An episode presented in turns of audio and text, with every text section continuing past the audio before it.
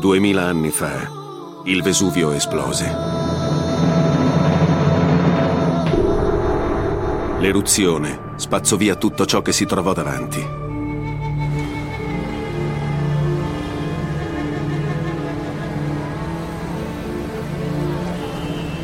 I tre milioni di persone che vivono qui oggi preferiscono non pensare alla notte del 79 d.C.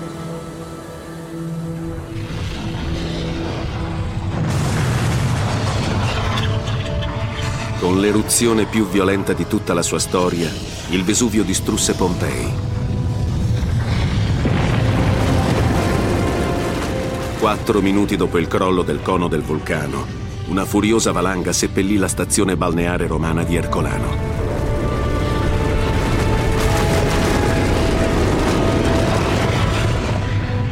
Ercolano è uno dei più importanti siti archeologici romani. L'edificio più imponente era una tenuta di campagna, la Villa dei Papiri. Questo edificio conteneva la più completa biblioteca antica che il mondo abbia mai conosciuto. Migliaia di rotoli di papiro, scritti in latino e in greco, furono carbonizzati da una vampa di calore che raggiunse 325 gradi centigradi. La scienza dell'era spaziale sta ricomponendo i frammenti dei rotoli, rendendone possibile la lettura. Stiamo rendendo visibile l'invisibile. Mio Dio. Questi rotoli bruciati del III e II secolo a.C. raccontano una storia di vita e di morte, rimasta sepolta per quasi duemila anni. In un certo senso i morti ci parlano. E noi ci sforziamo di capire che cosa dicono.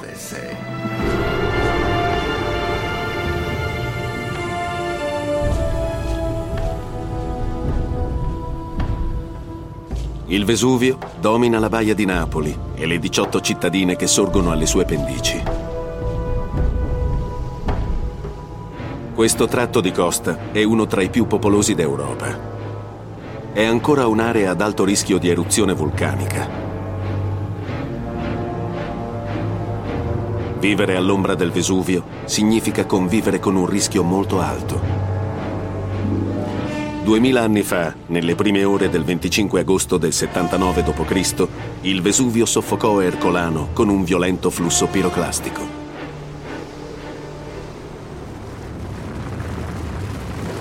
Il flusso piroclastico è lo sfogo più letale di un vulcano. Una rovente valanga di gas, rocce e detriti che si muove ad altissima velocità. In quel giorno fatale del 79 d.C., un flusso piroclastico di gigantesche proporzioni abbatté una parte del vulcano e sommerse la cittadina di Ercolano, penetrando poi nel mare per 400 metri e creando una nuova linea costiera.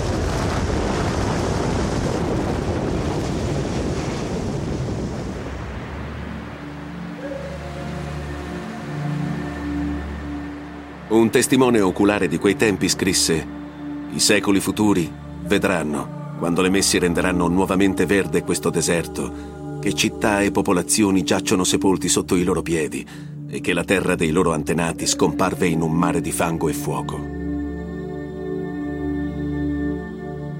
Duemila anni fa questo tratto di terra non esisteva. La valanga che lo creò si riversò nel mare dopo aver sepolto Ercolano sotto quasi 30 metri di detriti.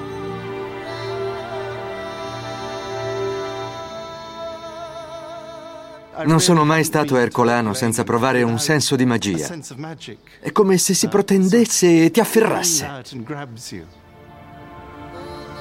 Ai tempi dei primi scavi archeologici, Ercolano fu dichiarata la città antica meglio conservata di tutto il pianeta.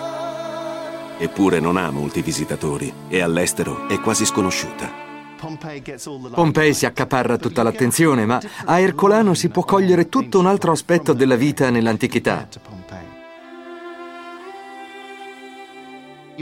Si vedono molto più da vicino l'elemento domestico, le case, le strade.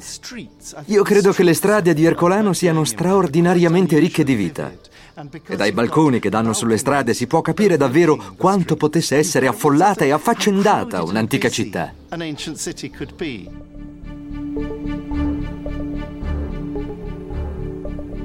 Lo storico Andrew Wallace Hadrell è specializzato nella civiltà romana antica La straordinaria conservazione di Ercolano ci ha permesso di raffigurarci quel mondo.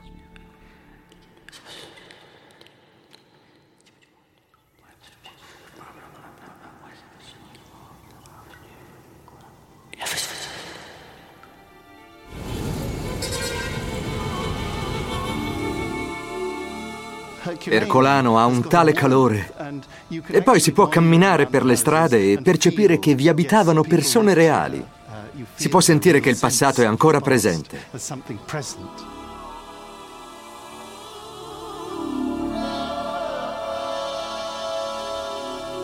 Nella maggior parte dei siti archeologici si è già fortunati se c'è qualcosa di intatto un metro sopra la superficie. La miracolosa conservazione di Ercolano è una conseguenza di ciò che le accadde. Nel giro di pochi secondi fu coperta da un torrente di detriti roventi. A differenza delle colate di lava che fanno crollare tutto ciò che incontrano, il flusso piroclastico coprì la città e poi si solidificò mantenendo intatte le strutture. Le travi di legno e i telai delle finestre bruciarono e si trasformarono in carbone, ma restarono dove erano. Un pesante bacile di marmo fu scagliato all'altro lato della stanza ma non si ruppe.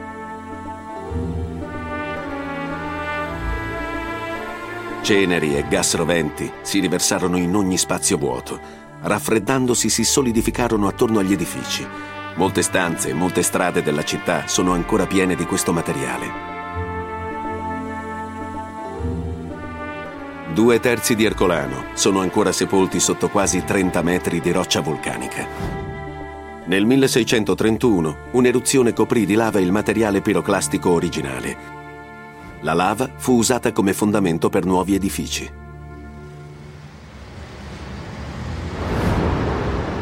L'Ercolano moderna fu costruita sopra l'antica stazione balneare romana, rendendo praticamente impossibili ulteriori scavi.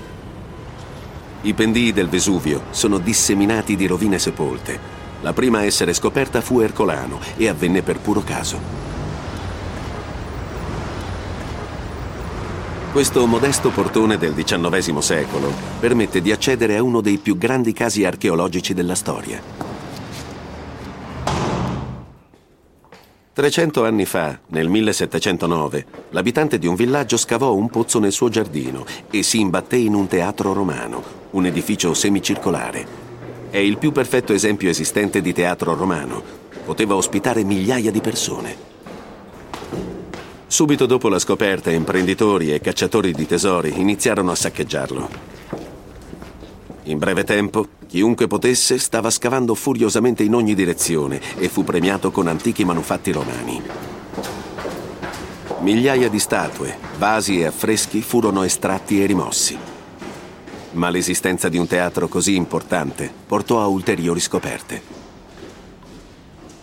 Se uno trova una casa molto importante, può pensare anche ad una villa romana isolata nella campagna nel caso in cui si trova un teatro deve necessariamente esserci la città. È la scoperta di questa lapide e di un'altra lapide uguale a questa lapide che si è capito già nel corso dell'esplorazione settecentesca che questa era l'antica città di Ercolano. I primi scavatori, nella maggior parte dei casi, erano interessati solo agli oggetti di valore, ma altri in seguito disegnarono mappe e documentarono le loro scoperte. Questi esploratori avviarono l'archeologia moderna. L'archeologo Antonio De Simone e il geologo Umberto Cioffi hanno seguito le tracce di quei pionieri. Noi potremmo dire che il teatro è la culla dell'archeologia moderna. Tutto questo principia da questo monumento. Luogo magico come questo poi ti fa capire immediatamente da dove veniamo è un fatto di emozione, se noi pensiamo che qui ci sono passati i grandi maestri della nostra disciplina, eh, è un fatto che non ti può lasciare insensibile. La fame di nuovi resti di quel mondo perduto era insaziabile. In breve tempo, i primi scavi caotici produssero una rete di tunnel che percorreva tutta l'area.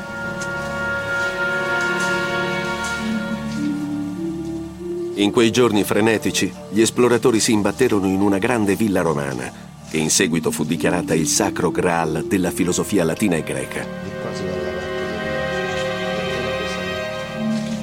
Si trovava alla fine di un tunnel. a una certa distanza dagli edifici principali. Non vi si poteva accedere dall'esterno. Quando i tunnel vennero abbandonati, si persero le tracce della villa. 250 anni dopo, De Simone e Cioffi si misero alla ricerca della villa. Per 226 anni gli archeologi giravano qua su per tentare di trovare l'ingresso di Villa dei Papiri. C'erano le carte antiche che si potevano analizzare. Noi abbiamo chiesto agli uomini che vivono qua. Voi scusate, siete mai scesi in questi pozzi dove prendete l'acqua per irrigare i garofani? Nel 1984 venne loro chiesto di andare in una casa di Ercolano. Nello scantinato, dietro una vecchia lavatrice, trovarono un pozzo abbandonato.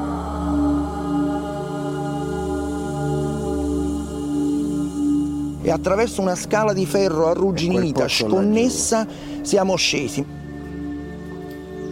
Eh, scendiamo, scendiamo, a un certo punto lui dice ma io qua vedo... sulla parete c'erano delle pietre strane. E significa La che sul fondo del pozzo doveva esserci un passaggio. Siamo entrati dentro con una torcia e ci siamo trovati al di sotto di Villa dei Papiri. E poiché noi eravamo sotto un pavimento e c'era un buco, noi abbiamo tirato la testa su e abbiamo visto sotto i nostri occhi questi mosaici.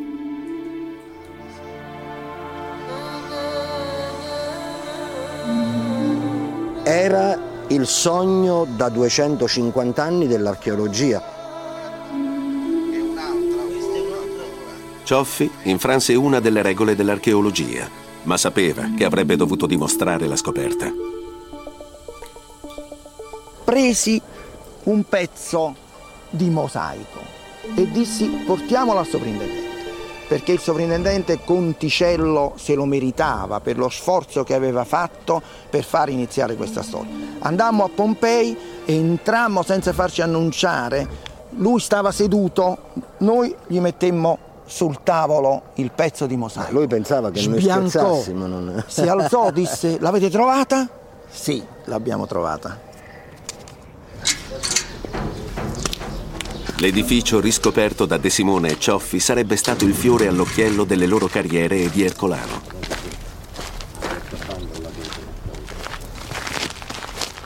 In una fossa scavata nella roccia vulcanica, vecchia di 2000 anni, c'è l'unica biblioteca superstite di quel mondo antico, la Villa dei Papiri. Io vedo una cosa qua. Ci troviamo ad Ercolano e mh, mm, Villa dei Papiri fuoriesce in parte dalla colata di fango consolidato che nel 79 la seppellì. La squadra ha impiegato sei anni a portare alla luce e classificare questa piccola parte della villa. La maggior parte dell'edificio è ancora sepolta sotto 27 metri di roccia, ma piante dettagliate rivelano che era stupenda.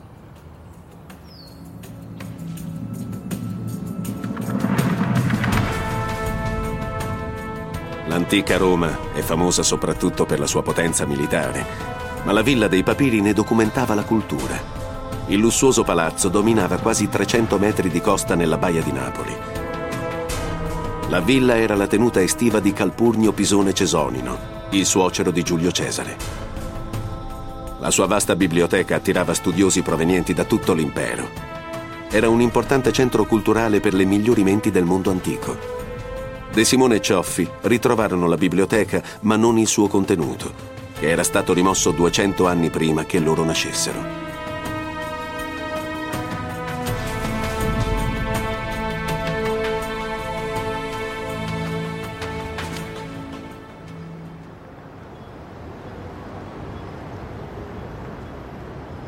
I primi scavi di Ercolano iniziarono nel 1738, quando Carlo III di Borbone governava Napoli. Una volta la Biblioteca Nazionale di Napoli era il Palazzo Reale Borbonico. Adesso gli oggetti più preziosi recuperati dalla Villa dei Papiri si trovano qui, in ambienti a temperatura controllata.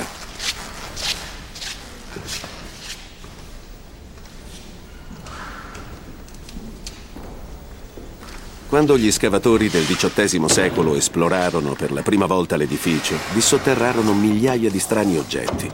Nessuno sapeva che cosa fossero, ma presto divenne chiaro.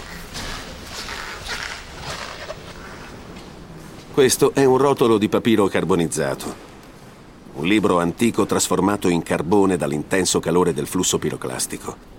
È uno degli innumerevoli papiri strettamente arrotolati che contenevano gli scritti di studiosi romani e greci. È un grandissimo privilegio lavorare ai papiri di Ercolano.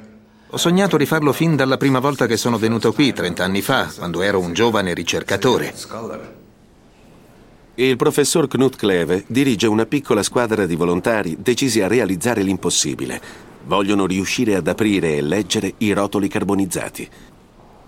Ognuno di questi blocchi induriti è un libro di duemila anni fa.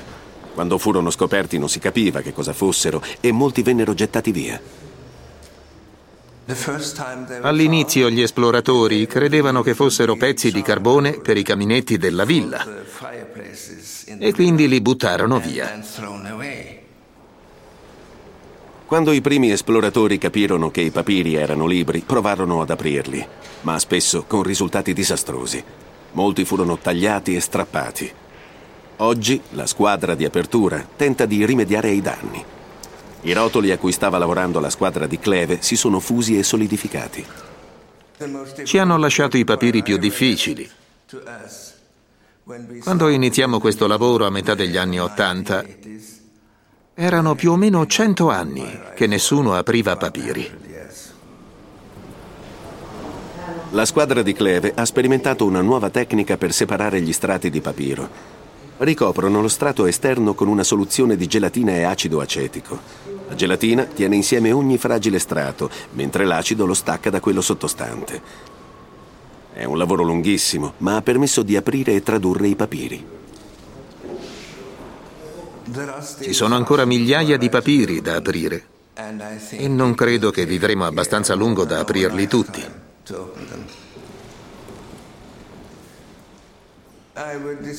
Descriverei questo lavoro come ascoltare una voce dalla tomba la voce dei morti.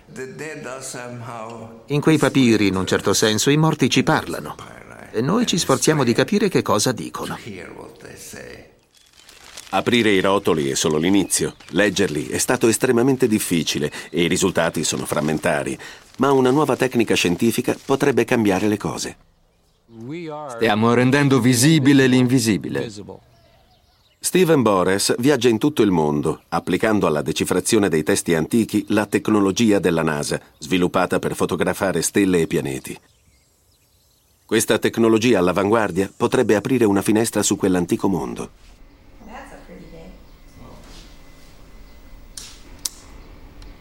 Una sala della Biblioteca Nazionale è stata trasformata in laboratorio per Boras e sua moglie Susan, che fotografano e convertono in formato digitale tutti i papiri di Ercolano.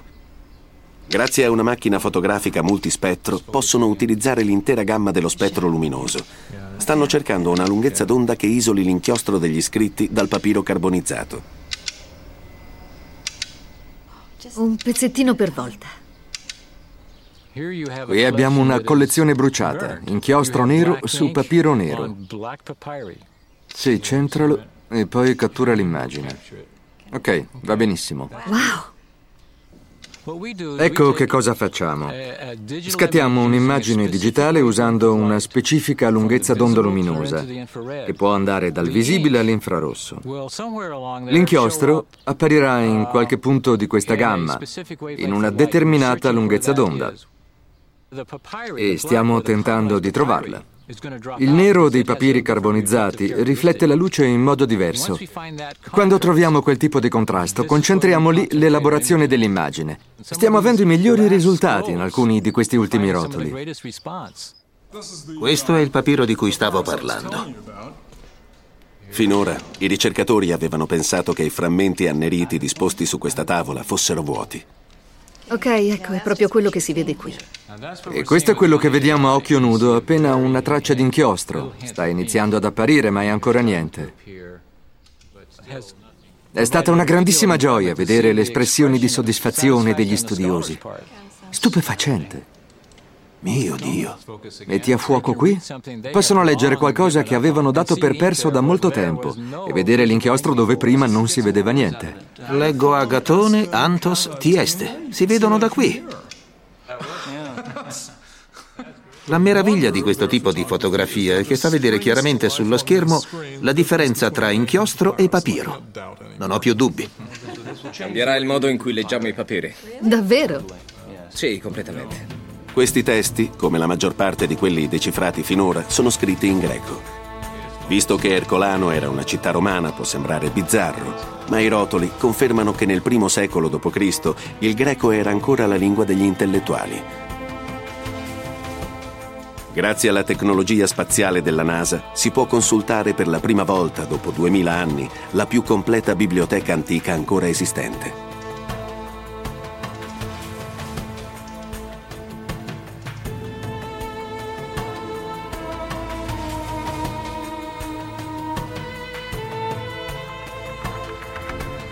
La scienza sta gradualmente dando un senso ai papiri. Ma finché l'archivio digitale non sarà completato, per leggere i libri di Ercolano bisognerà stare giorni o anche anni chini su un microscopio. Ma sapere di essere la prima persona che decifra un testo è comunque emozionante. Sono straordinari. Ci descrivono la vita intellettuale del primo secolo Cristo, di cui non sapevamo ancora niente. La maggior parte dei papiri apparteneva a Filodemo. Era un poeta, un filosofo e un teoreta letterario, vicino ad alcune delle più grandi menti dell'antica Roma. Si arriva a conoscerlo intimamente. È come se uscisse dai papiri ed entrasse nella tua stanza. Era un membro apprezzatissimo dell'alta società romana. Conosceva personaggi della sua generazione del calibro di Lucrezio, Catullo e Cicerone. Per quel che riguarda la generazione successiva, insegnò a persone come Virgilio e Orazio. Ora sappiamo che istruzione ricevette Virgilio, sappiamo che tipo di lezioni ascoltò a scuola. Gli scritti ci rivelano che Filodemo fu un seguace della filosofia epicurea. Epicuro era un filosofo greco, vissuto nel 300 a.C. Rifiutava gli dei e l'oltretomba e propugnava il suo stile di vita, sfuggire dal dolore come mezzo per raggiungere il piacere. Sotto l'influsso di Filodemo, la filosofia di Epicuro ebbe molto successo e attirò numerosi discepoli. Essenzialmente gli epicurei dicono che non c'è un Dio di cui doversi preoccupare, c'è solo la vita, quando si muore si muore. Chiaramente non era un messaggio apprezzabile nel XVIII secolo, ora sembra un po' più attuale. I membri dell'alta società romana apprezzavano molto la cultura greca, soprattutto la filosofia. Dopo la morte di Filodemo, gli epicurei venivano ancora a Ercolano per studiare i papiri che sostenevano il concetto di carpe diem, cogli l'attimo. Cerchiamo quindi di conoscere le cose che danno la felicità, perché quando la otteniamo abbiamo tutto. Gli epicurei ritenevano che anche la stimolazione della mente fosse una via per la felicità. Né il giovane indugi a filosofare, né il vecchio di filosofare sia stanco. Ercolano non era una città ordinaria. I suoi eleganti edifici, sia privati che pubblici, sono una testimonianza del principio epicureo, vivere pienamente la vita.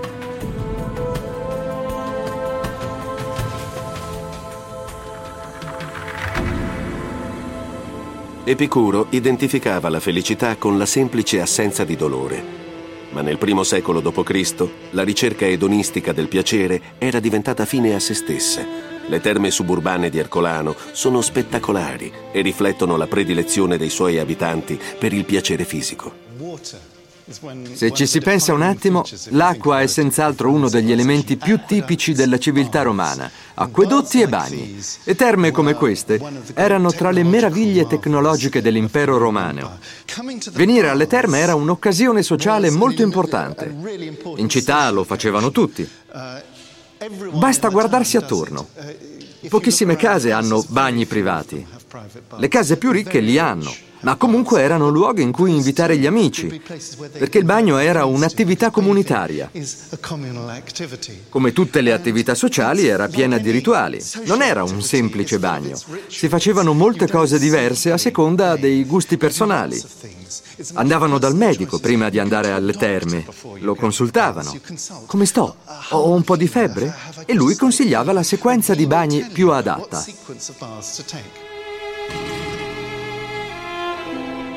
Il bagno era un momento sociale che forniva anche ampie possibilità di discussione agli intellettuali, era un essenziale rito quotidiano. Lì al centro c'è una specie di caldaia di bronzo in cui l'acqua scorreva in continuazione, si scaldava e poi tornava in circolo.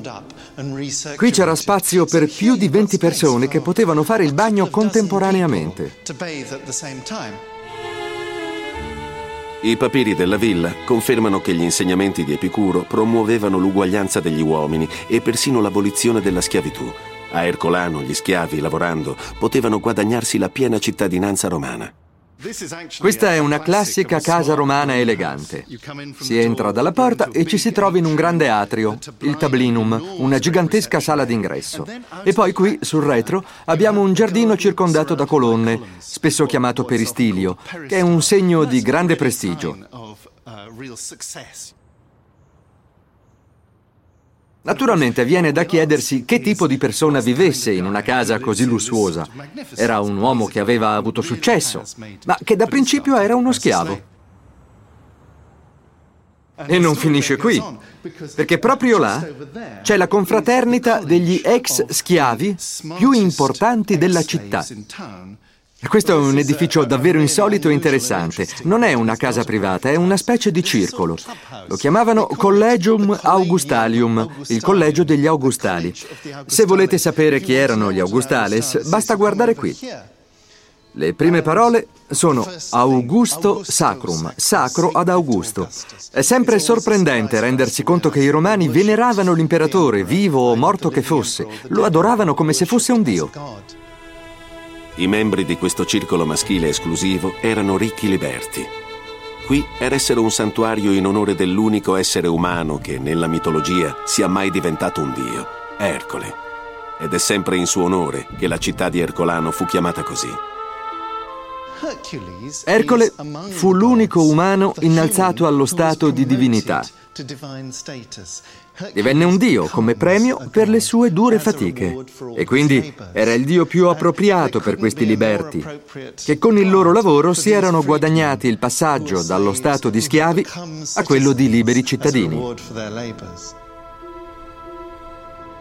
La repentinità della catastrofe che colpì Ercolano permette di raccontare la sua storia. Questa città fu immobilizzata nel tempo al momento stesso della sua distruzione non è mai stato esaminato l'impatto di quel momento sulle 5.000 persone che si ritiene vivessero qui. All'epoca dei primi scavi non furono rinvenuti cadaveri. Le cose cambiarono con la macabra scoperta di pochi anni fa. Da alcuni anni stiamo lavorando sul, ehm, sullo studio integrato del, eh, dei resti archeologici dei ritrovamenti antropologici per cercare di comprendere gli effetti dell'eruzione eh, sulle cose e sulle persone. Il vulcanologo Giuseppe Mastro Lorenzo e l'antropologo Pierpaolo Petrone hanno scoperto che gli ultimi minuti di Ercolano furono molto diversi da quelli della vicina Pompei.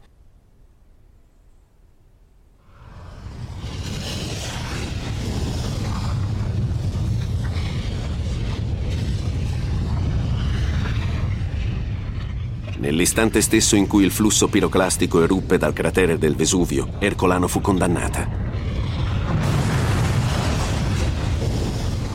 Uno studio scientifico dimostra che la valanga aveva una temperatura interna di 325 gradi centigradi. Viaggiando a 20 metri al secondo, il flusso impiegò solo 4 minuti a coprire gli 11 chilometri tra il cratere e la costa.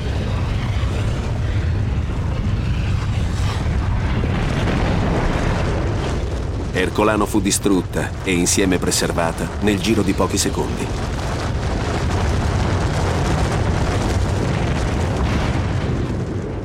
Pur vivendo sotto un vulcano, non sapevano che si trattava di un vulcano, quindi per loro era una montagna, era una montagna anche l'eruzione stessa era un evento sconosciuto.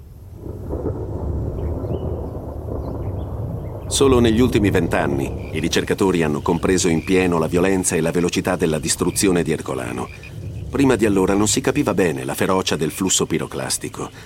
Non essendo stati trovati cadaveri nei primi scavi, se ne dedusse che fossero scappati tutti, ma nel 1981 ci fu una agghiacciante scoperta.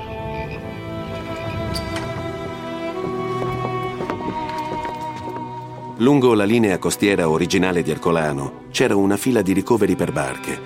Quando furono riportati alla luce, si scoprì che vi si erano rifugiate centinaia di persone che passarono gli ultimi attimi di vita stretti gli uni agli altri.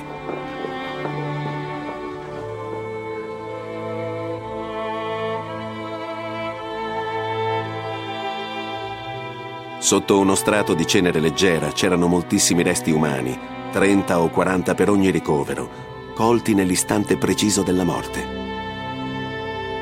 Per la prima volta al mondo avevamo la possibilità di studiare questi scheletri in situ, quindi esattamente nel luogo in cui avevano trovato la morte. Le persone sono in realtà rimaste un po' istantaneamente bloccate in quelle che erano le loro posizioni originarie al momento dell'impatto con i flussi piroclastici. Gli studi delle salme rivelano l'orrore di quel momento.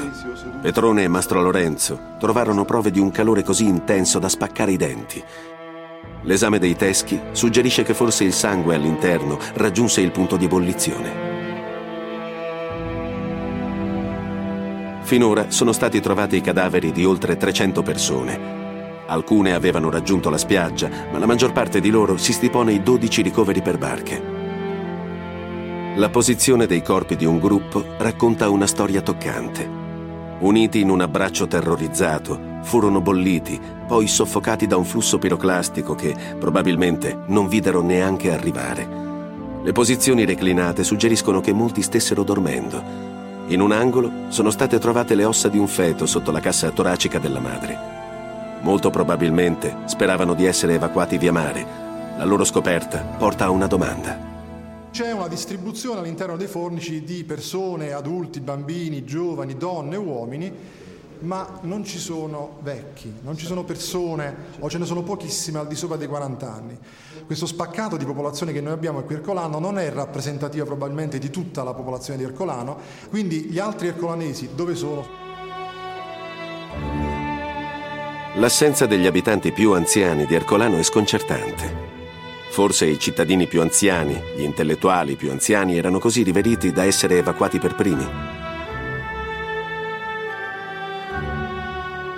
La posizione preminente della Villa dei Papiri ci conferma che l'antica civiltà romana dava un'importanza estrema alla conoscenza, ma è possibile che la considerassero più importante della vita dei giovani, dei semi del futuro, Inoltre, la filosofia di Epicuro insegnava che chi aveva vissuto pienamente la vita non doveva temere la morte.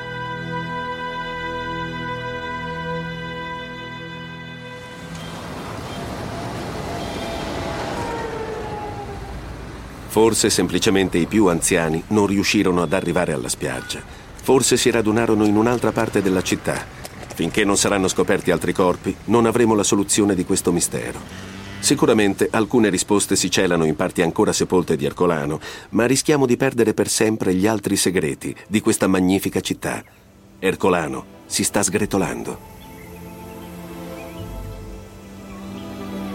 Moltissime ville estratte centimetro dopo centimetro dalla roccia che le teneva in piedi ora stanno crollando. Da quando conosco Ercolano, la città ha subito una tremenda trasformazione si sta disintegrando fisicamente. Enormi travi si stanno spaccando e cadono. Intere parti della città sono state dichiarate inagibili, con terrificanti cartelli che dicono semplicemente crollo. Le cattive condizioni del sito si possono attribuire all'inquinamento, all'erosione, alla scarsità di fondi e a una cattiva gestione. Andrew Wallace Hadrell ritiene che prima di intraprendere nuovi scavi si dovrebbero restaurare gli edifici già portati alla luce. Se si arriva qui, si scava, si estrae qualcosa, si dà un'occhiata veloce e poi si passa a estrarre qualcos'altro, si fa dello stupro archeologico. Se si porta alla luce qualcosa, bisogna assumersene la responsabilità, occuparsene, non si può trascurarlo. Molto presto, se non faranno qualcosa per conservarlo, tutto quello che rende Ercolano un sito archeologico assolutamente senza confronti scomparirà. Il fiore all'occhiello dell'archeologia potrebbe diventare la sua più grande perdita. Tutti gli scavi sono stati sospesi. Eppure, nei piani inferiori della Villa dei Papiri, l'altra metà della sua biblioteca attende di essere scoperta. Gli storici ritengono che sigillata dalla roccia vulcanica ci sia una collezione di rotoli scritti in latino, commedie, poesie, arte e filosofia, scritti latini in aggiunta a quelli greci. Senza di essi non conosceremo mai l'intera storia di Ercolano. Ora la villa dei papiri è soffocata dalle erbacce e circondata da acqua salmastra. Il tempo e gli elementi sono inesorabili, ma c'è un altro pericolo potrebbe non esserci il tempo per riportarla alla sua gloria passata.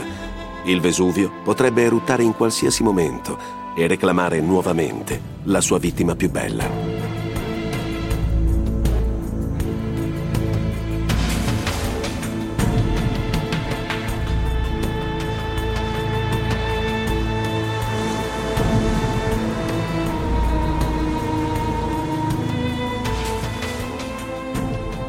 Il monte Vesuvio erutterà nuovamente, non ci sono dubbi. Ma quando?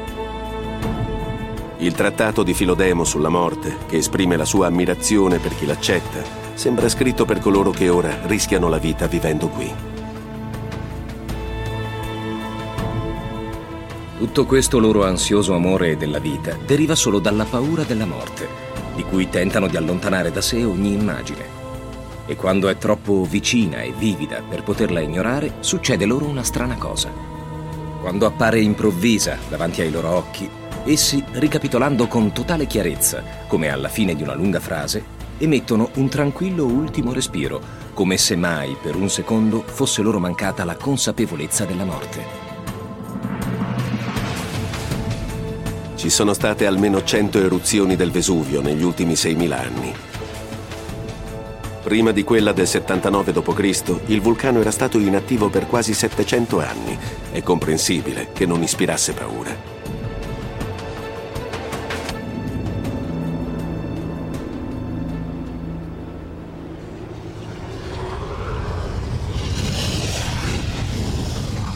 In quel giorno di agosto, una colonna di cenere alta 30 km scaturì per 12 ore dal vulcano. La cenere cadde su Pompei, a sud, forse suscitando un falso senso di sicurezza nella popolazione di Ercolano. Forse le persone ritrovate nei ricoveri delle barche erano gli ultimi fuggitivi. Se fu così, pagarono il ritardo con la vita.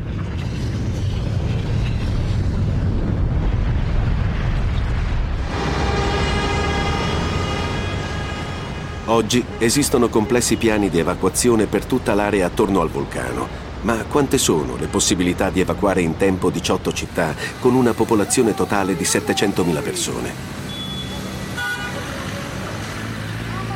Portici è un tipico esempio. È una delle cittadine ad alta densità abitativa che formano l'area metropolitana tra il vulcano e la costa.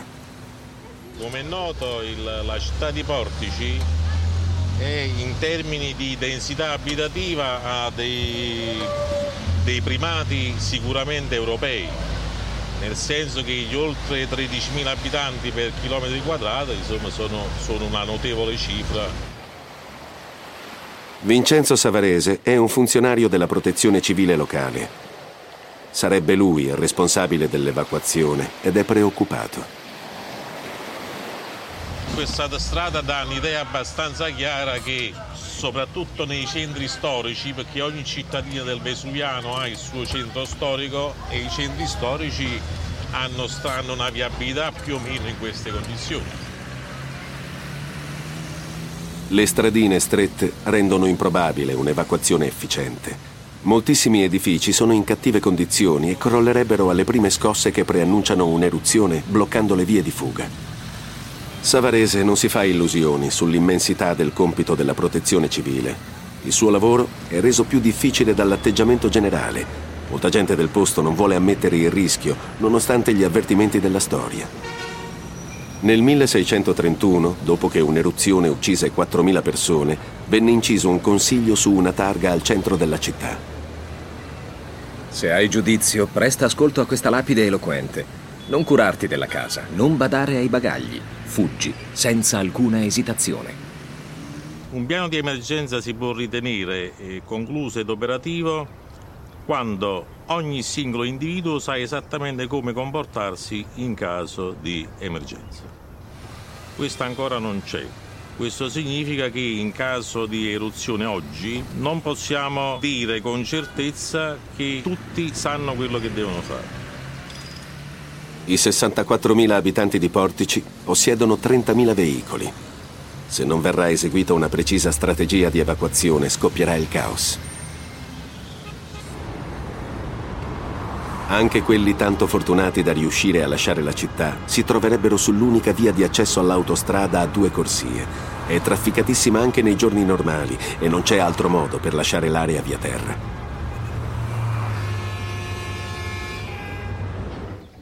Non c'era un modo efficace per uscire da Ercolano via terra. La fuga doveva avvenire via mare. Anche oggi la salvezza di Portici potrebbe essere il suo porto, ma se il Vesuvio dovesse eruttare domani, migliaia di evacuati dai paesi di tutta l'area, intrappolati tra il vulcano e il mare, invaderebbero la costa. I fatti sono chiari. La popolazione locale non potrebbe sfuggire a un'eruzione del vulcano, né via terra né via mare. Non è cambiato molto da duemila anni fa.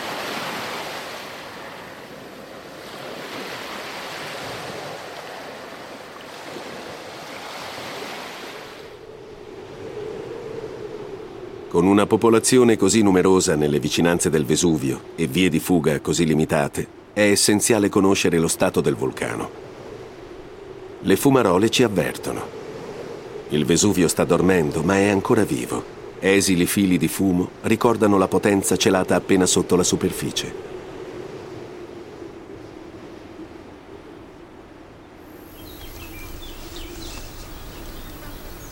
Gli antichi non sapevano molto della natura violenta del loro ambiente. Oggi la popolazione ha dalla sua parte la nuova sofisticata scienza della vulcanologia. Il Vesuvio è stato dichiarato uno dei vulcani più pericolosi di tutto il pianeta.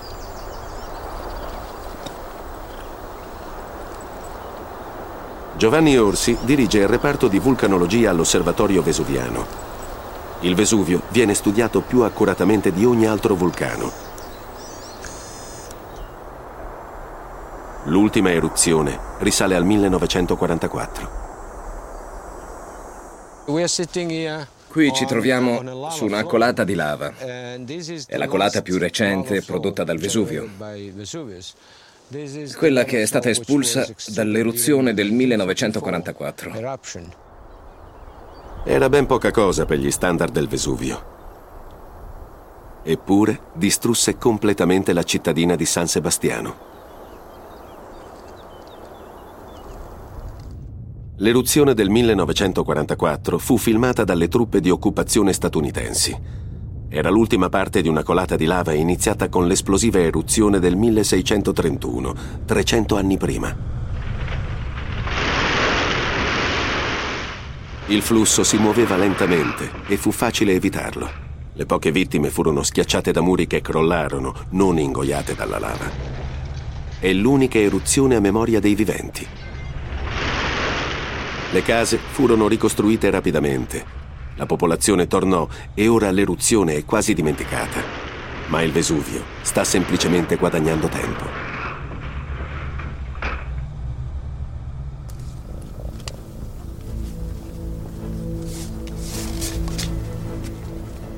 Il vulcano è stato inattivo per più di 60 anni, ma dormendo accumula sempre più forze.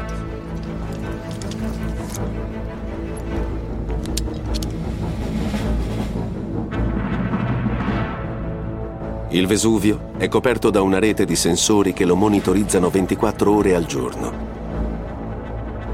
misurano i movimenti verticali del terreno, l'inclinazione, la gravità, l'attività sismica e la temperatura. Uno di questi sensori è all'interno del cratere stesso.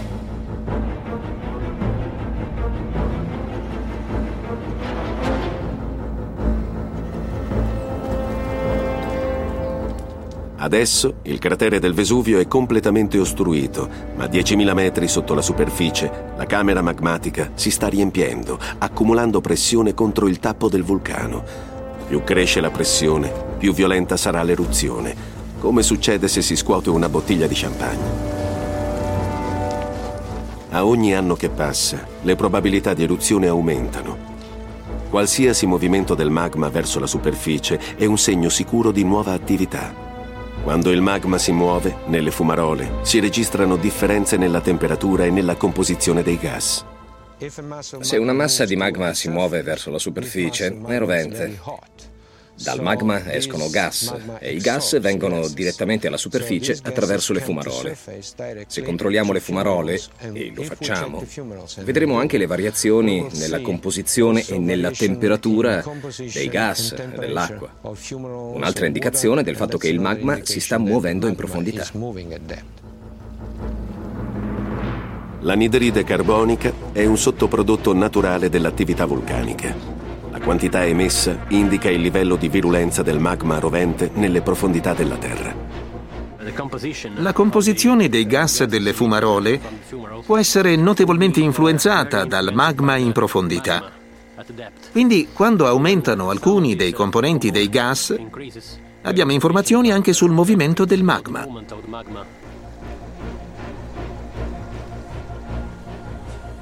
Tutta la rete è collegata via radio con il centro di controllo dell'osservatorio a Napoli.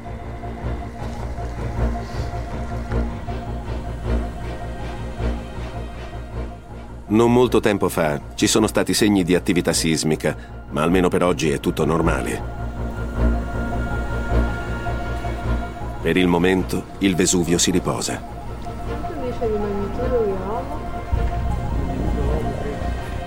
L'osservatorio vesuviano è un vero punto di riferimento per gli abitanti della zona. Ci chiamano, ci fanno domande tutti i giorni. I vulcanologi sono fiduciosi e convinti di poter preavvisare molto prima di un'eruzione. Ma una cosa è certa. Se qualcuno si troverà nelle vicinanze quando questo cratere esploderà di nuovo, vorrà dire che ha aspettato troppo. Le persone che vivono attorno al vulcano devono imparare a convivere con il vulcano stesso e devono anche imparare a rispettarlo ed essere pronti ad andarsene se il vulcano si infuria. Duemila anni fa la popolazione di Ercolano non aveva un sistema di preallarme. Molti si radunarono su una spiaggia e si rannicchiarono. Ancora adesso non sappiamo quanti riuscirono a fuggire. Oggi gli abitanti delle 18 cittadine hanno molti angeli custodi che vegliano su di loro, i vulcanologi e la protezione civile. I ricercatori possono fare previsioni, ma non possono controllare le forze della natura. Quando il Vesuvio erutterà di nuovo, queste persone avranno più possibilità di sopravvivenza dei cittadini dell'antica Ercolano. Più il vulcano dorme, più violenta sarà l'inevitabile eruzione in questo equilibrio precario, l'ultima parola spetterà al Vesuvio.